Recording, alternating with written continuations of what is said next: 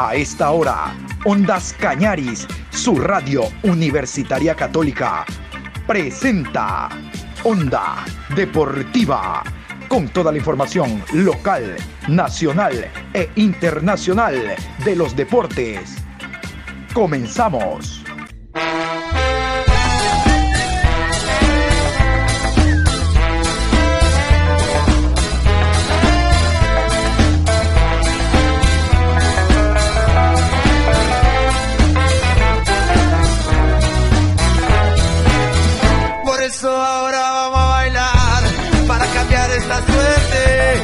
Sabemos gambetear para ausentar la muerte.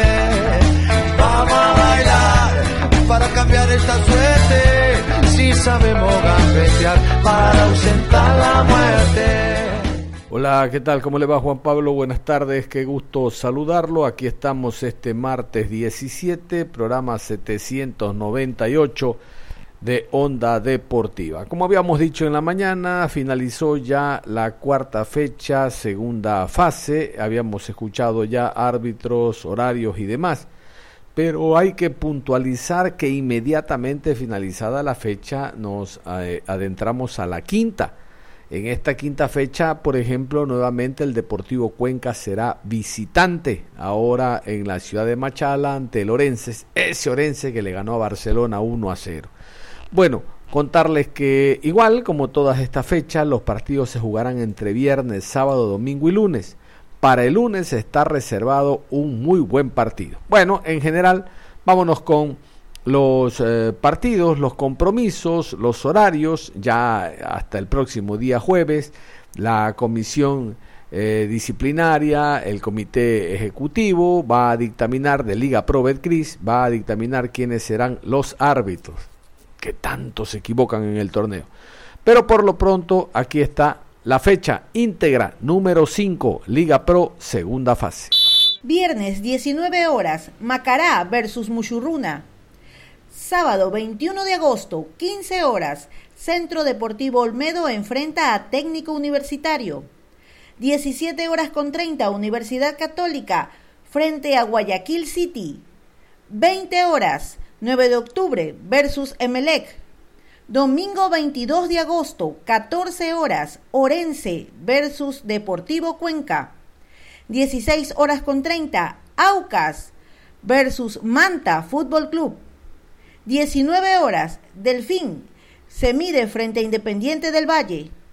Lunes 19 horas, Barcelona versus Liga de Quito. Lo que les decía, el lunes un partidazo, Liga Barcelona. Para esa instancia veremos si ambos están clasificados, el uno para Copa Suramericana, siguiente fase, el otro Copa Libertadores, siguiente fase. Si uno de los dos está clasificado o de repente ninguno, todo puede suceder.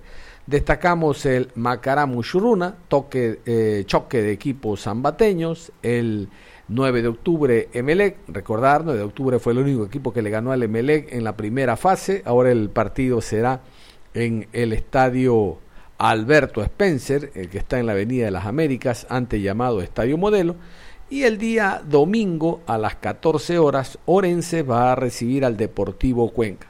Cabe destacar que Independiente del Valle será visitante en la ciudad de Manta. Realmente que los partidos se tornan muy interesantes. Onda Deportiva. El equipo del Manta empató a cero en otro de los resultados de esta cuarta fecha, segunda fase. No pudo, como fue en la primera, mantener la hegemonía actuando como local en el estadio Hokai. Giovanni Cumbicus con el equipo del Mushuruna intenta recuperar puntos después de que la semana anterior perdiera como local ante Independiente del Valle. Este un rival superior y jugando dos equipos de altura. Lo cierto es que es muy importante el punto que rescata desde la ciudad de Manta el cuadro del Ponchito.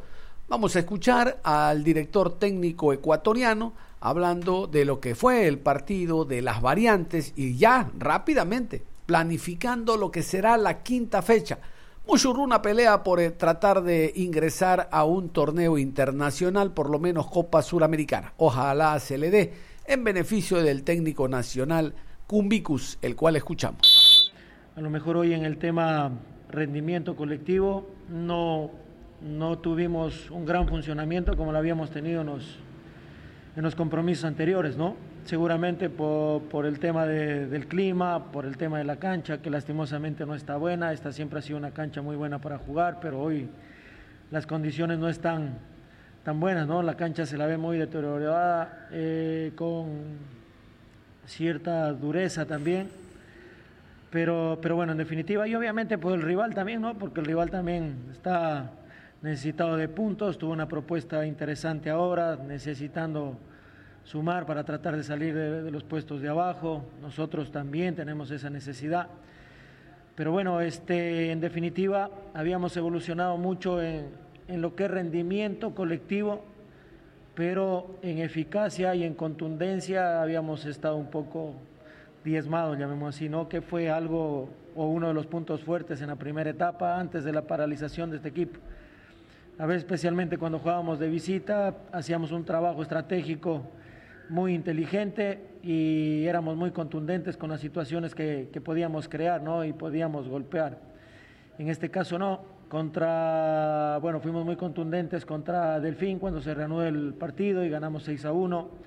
Después en el segundo partido frente a Sociedad Deportiva Aucas en Quito tuvimos la posibilidad también de sumar un punto, pero tuvimos ocasiones como para poderlo ganar y no, lo, no pudimos ser efectivos. El partido frente a 9 de octubre fue algo parecido porque creamos 12 situaciones de gol, 7 claras y pudimos convertir una nada más. Cuando el rival nos ocasionó tres ataques y nos convirtieron dos goles.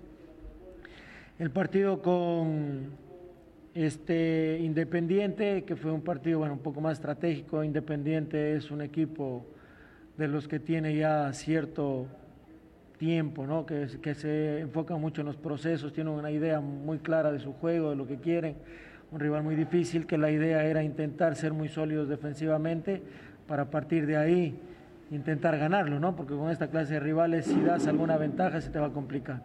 Y en definitiva yo creo que la contundencia que teníamos antes tenemos que recobrarla porque ese ha sido uno de nuestros, déficits la solidez defensiva también, la concentración, que bueno, hoy gracias a Dios ya hasta en el último instante pudimos este, sostener el suelo en nuestro arco, que había sido muy complicado y eso bueno, nos permite sumar. A partir de ahí tenemos que seguir creando esa estructura ofensiva nuestra como para seguir manejando y poder ganar los partidos. Pero en definitiva, yo creo que obviamente hay más tiempo de trabajo, el equipo en funcionamiento ha mejorado mucho pero la contundencia que fue una de nuestras fortalezas no, no hemos estado tan finos ahí. Así que en eso estamos trabajando, enfocándonos, potenciando a nuestros jugadores porque son ellos los llamados a, a poder descifrar ese déficit y poderlo superar.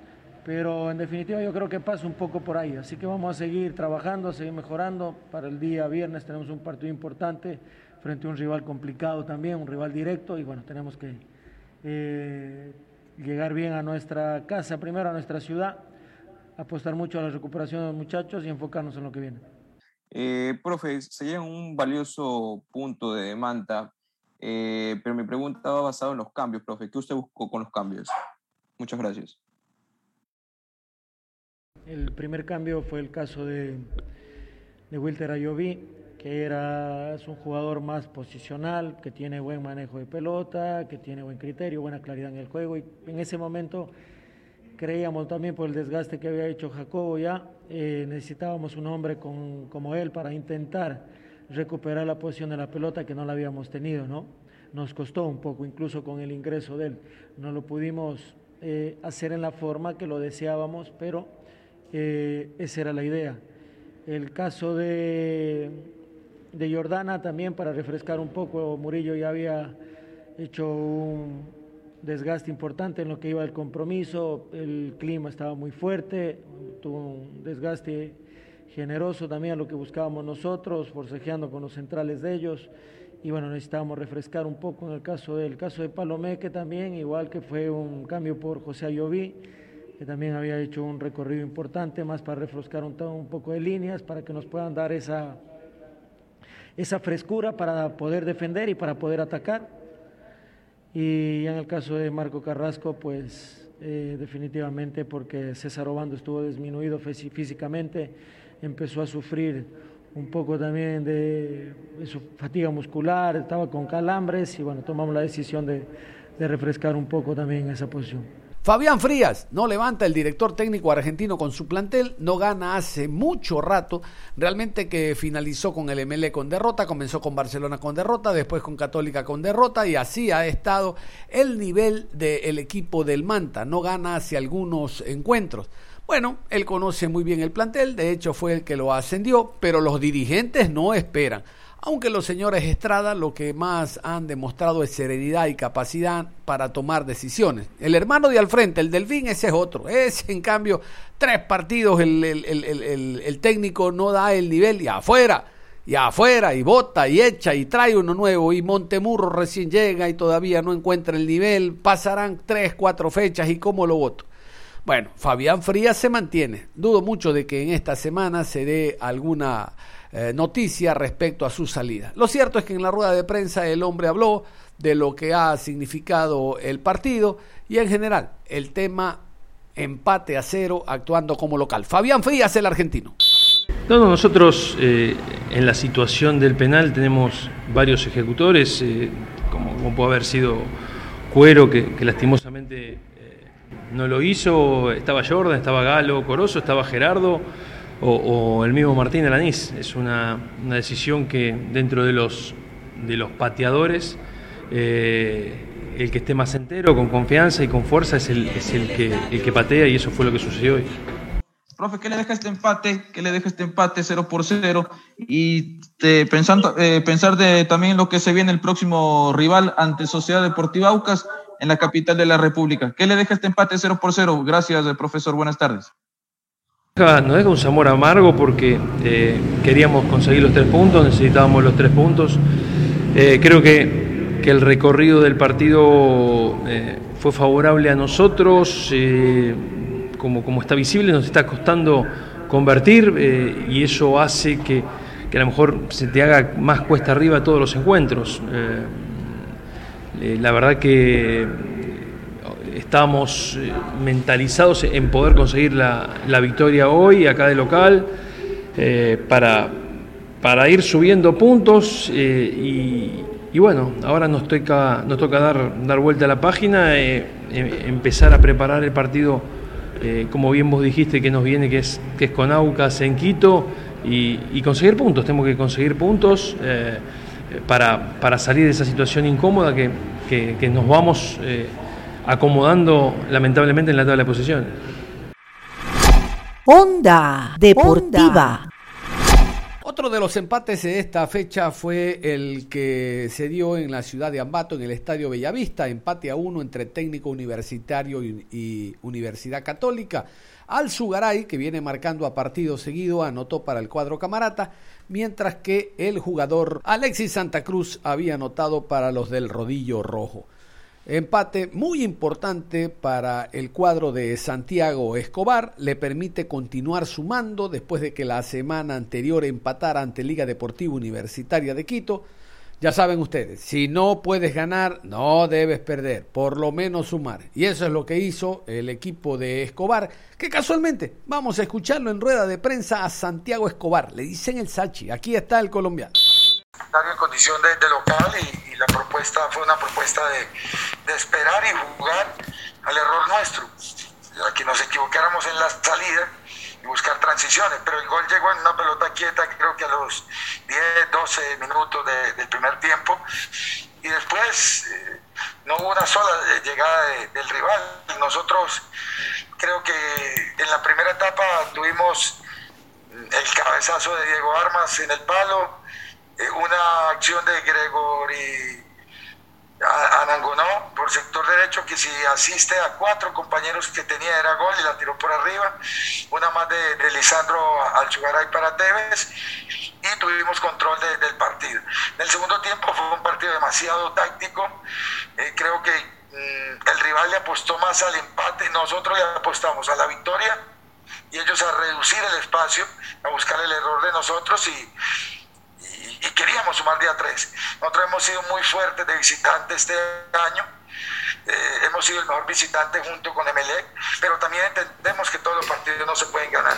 ¿no? Y creo que desde el juego nos faltó claridad en el segundo tiempo para penetrar a un equipo que, que se defendió, que obstruyó, que con el sistema 5-2. Esta reunión está siendo grabada. Defendía y en el fútbol es mucho más fácil destruir que construir. Por eso eh, nos faltó un poco de claridad en la segunda parte y, yo digo que hoy se suma un punto. Lógicamente eh, queríamos los tres, pero, pero se suma un punto. Llevamos ocho puntos de, de 12. Queríamos, queríamos la victoria porque este es un equipo ambicioso hay dolor en el camerino porque, porque, porque, por lo que usted decía, por lo que es católica, por el juego que tenemos, por los jugadores, pero yo creo que también hay que valorar el esfuerzo del grupo en una cancha que no es fácil. Este equipo técnico viene de ganarle el 9 de octubre en condición de visitante y sabíamos que no iba a ser un partido fácil, entonces yo también tengo que valorar lo, lo que hacen mis jugadores. Profesor, eh, nos ha hecho una lectura de lo que fue este partido Ahora hablemos de las variantes, hablemos de los cambios. ¿Cuál fue la idea con el ingreso, por ejemplo, de William Ceballos, la salida de Tevez, el ingreso de Farías? Bueno, básicamente sobre las variantes. ¿Qué se pretendió hacer con aquello? Porque la católica siempre siguió con ese afán de tratar de conseguir el segundo gol del partido que les dé el triunfo con las modificaciones buscamos refrescar y, y, ser, si éramos ambiciosos, eh, hasta, hasta tomamos riesgos, porque quedamos sin volante de marca. Quedó Facundo, William Ceballos, Diego Armas, sacamos al juvenil Santiago Zamora, que era el único recuperador de pelota, el resto eran todos jugadores de vocación ofensiva y porque queríamos ganar el partido. Entonces, eh, esa fue una de las intenciones, meter a, William para que se asociara con Diego Armas, mate de media distancia. Eh, después, mm, dejar un fijo de 5 a, Facundo, pero son jugadores que les gusta entrar en el balón, entonces a veces se iba Facundo, el mismo William, y, tomamos riesgos con jugadores que, saben manejar la pelota. La entrada creo que debe cumplir un trabajo táctico. Farías es un finalizador de, de, jugada y por eso entró él. Y el de Daniel Valencia, lo metimos por Diego Armas para poco más de, profundidad por las bandas y cambiarle un poco la posición a Lisandro, que jugara detrás de, Farías y me parece que cada uno cumplió de acuerdo a, a lo que se había establecido. La verdad se vio una universidad católica buscando siempre el arco rival, pero faltaba algo, profesor, en la parte eh, ofensiva para concretar todas las opciones de gol que, que tuvo el equipo. Eh, tuvo muchas opciones de gol para llevarse el partido. Sin embargo, eh, así es el fútbol, profe. ¿Qué va a trabajar la próxima, eh, toda esta semana para enfrentar al, al siguiente rival en la Liga Pro y conseguir los tres puntos para evitar todos estos contratiempos en cuanto a, a la definición, profesor? Muchas gracias. Está muy claro que, que, que, buscamos siempre el partido. Lo que faltó fue controlar de pronto un poco mejor el balón, rematar más de afuera, meter una triangulación, una pared pero también es virtud del rival que se defendió, porque eh, el técnico universitario se, defendió siempre en zona 1 y zona 2, con un bloque 5-2, 5-3, con 7-8 hombres, lo habíamos estudiado en la semana, y bueno, y, en esos principios ofensivos es, es tener esa justeza pero lo que me gustó del equipo fue que salimos a buscar el protagonismo del juego como si estuviéramos jugando de, local. Pero sí reconocemos que faltó la, eficacia para convertir algún gol más.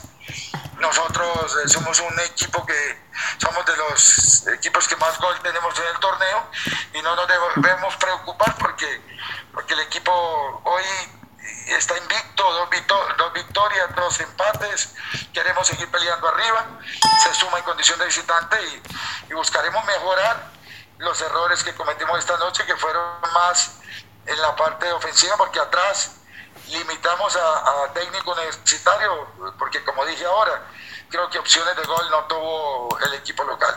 Profe, ¿se va contento con, con el empate? ¿Se va satisfecho? Segundo empate eh, consecutivo, empató con Liga, ahora con técnico universitario. Profe, ¿se va contento? Gracias, buenas noches. es sumar un poco, pero, pero me iría más contento con, con los tres, porque preparamos el partido para, para, para ganarlo. Entonces, siempre son sensaciones eh, agridulces. Por ejemplo, con Liga íbamos ganando 2-1 y al final nos, empataron.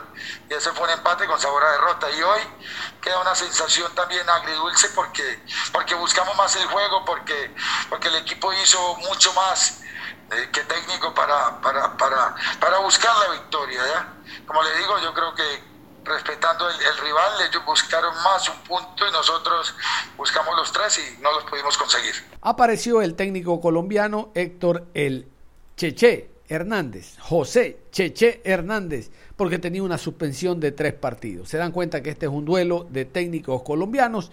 Cheche Hernández eh, rescata este punto por la, lo que significa el rival por lo que es enfrentar a Universidad Católica, un equipo que contrata poco, mantiene una estructura de juego de hace algún tiempo y con el mismo técnico. Esa es la base para alcanzar el éxito.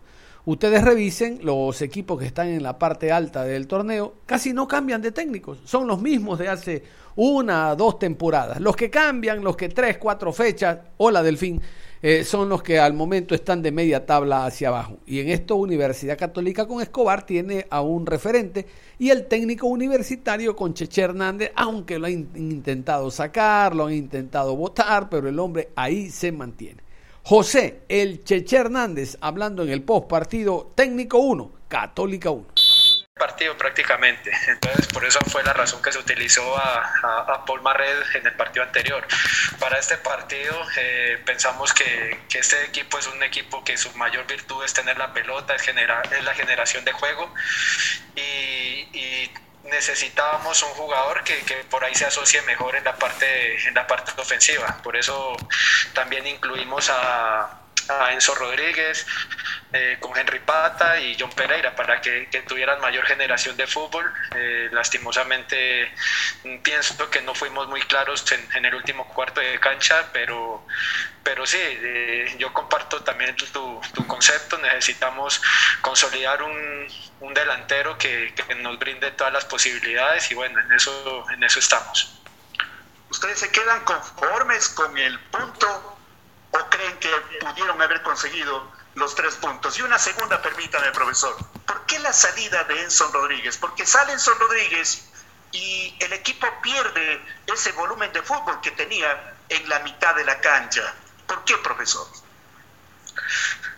Eh, sí, con relación a tu primera pregunta, pienso que no nos vamos conformes porque pensamos que, que lo podíamos ganar.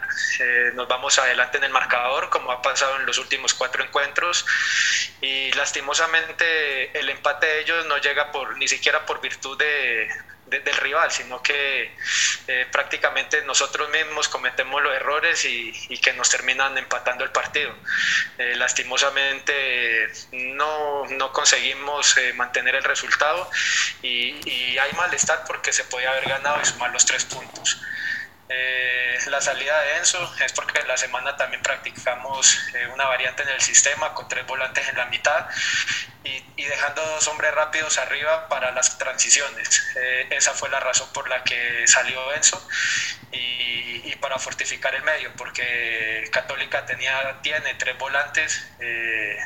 entonces nos estaba haciendo la superioridad numérica en la mitad de la cancha tácticamente muy ordenado el equipo del rodillo rojo, lo resaltó el profesor Escobar anteriormente a usted en las declaraciones. Este sistema le está dando resultados, profesor, ahora se vio un poco diferente. Eh, ¿Qué posición ocupó ciertamente Enson Rodríguez en el terreno de juego? Fue un volante flotante, la verdad, pero eh, este nuevo sistema veo que le da un poco más de orden al equipo, le da mucho más fútbol y le dio resultados ahora contra un equipo complicado, eh, profesor. ¿Cómo se planificó el partido y podría explicarnos un poco más eso de los tres volantes que puso, porque de verdad que el técnico universitario perdió mucho con la salida de Enson, profesor. Eh, muchas gracias. Sí, eh, Enzo jugó en, la posición que normalmente juega Marcos Mejía, en la línea de tres de, ataque, eh, por derecha. buscamos, como como te, lo dije anteriormente, eh, con relación al rival, que es un, rival que, le gusta la posesión de la, pelota, jugar a, ras de pisto, necesitábamos encontrar un equipo que en, el, que en el frente de ataque también tengamos la posibilidad de sostener la pelota. Por eso, la, por eso incluimos en, el 11 titular a Pereira, a Henry y a, y a Enzo.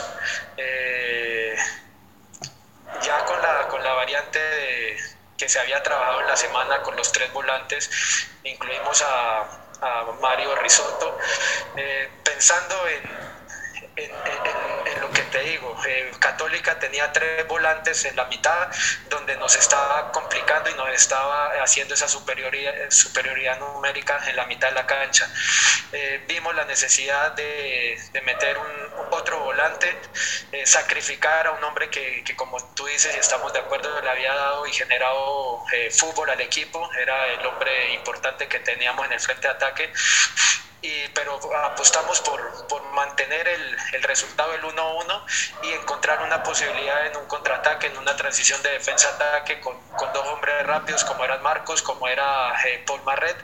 Y, y, bueno, pienso que a la larga... Eh, sacamos un resultado, sacamos un punto, que en la posición en la que nos encontramos, eh, pienso que, que, sumar es lo más importante con relación a la primera etapa que, que, no se nos daban los resultados y por ahí se nos complicaba sumar. Pienso que, que ya llevamos en esta segunda etapa cinco puntos y, y bueno, eh, lo más importante es que, eh, es que tenemos que sumar. Eh, sobre la nueva incorporación, ¿para cuándo cree que, que podrá estar el nuevo jugador delantero colombiano? ¿Lo podemos tener ya para la próxima semana? Gracias, profe. Buenas noches. Pienso que, que la gran virtud que tiene jugador que acaba de llegar, eh, Rodrigo, es que es joven, tiene 24 años, eh, es un muchacho que, que, terminó de competir hace aproximadamente dos meses, entonces es un, es un jugador que, espero que, se adapte rápidamente a la altura, lleva una sesión de entrenamiento con el equipo, hoy trabajó en la mañana diferenciado, eh, está en ese proceso de adaptación, pero, pero por sus características y por su, por su biotipo y por la necesidad misma que tenemos en el equipo de, de, consolidar un jugador que nos brinde esa, e, e, e, ese, ese peso en el, en el frente de ataque, pienso que para la próxima semana ya, ya lo podemos eh, tener en cuenta. Muy bien, cerramos la información deportiva a esta hora de la tarde. Los invitamos a continuar en sintonía de Ondas Cañaris. Nosotros a partir de mañana nos vamos a meter a lo que serán los encuentros de Libertadores y Suramericana, porque los equipos ecuatorianos están todavía con opciones de llegar y seguir pasando instancias, ¿no? Seguir avanzando.